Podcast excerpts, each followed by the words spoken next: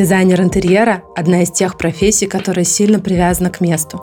Мы не можем работать удаленно, мы не можем работать без контекста, без глубокого понимания жизни наших заказчиков. Это делает переезд такого специалиста в другую страну намного сложнее, чем для других профессий. Но дизайнеры из России часто успешно находят себя в других странах, даже не разделяя язык и культуру заказчиков. Такая релокация стоит большого труда и имеет множество нюансов. Какие навыки нужны дизайнеру, чтобы не потеряться в этом мире? Как построить свою карьеру и к чему быть готовыми? Меня зовут Настя Брандт, я дизайнер интерьера, создатель студии Brandt bureau, и для этого проекта мы поговорим с дизайнерами из России, которые переехали в ведущие города мира – Нью-Йорк, Тель-Авив, Амстердам и другие.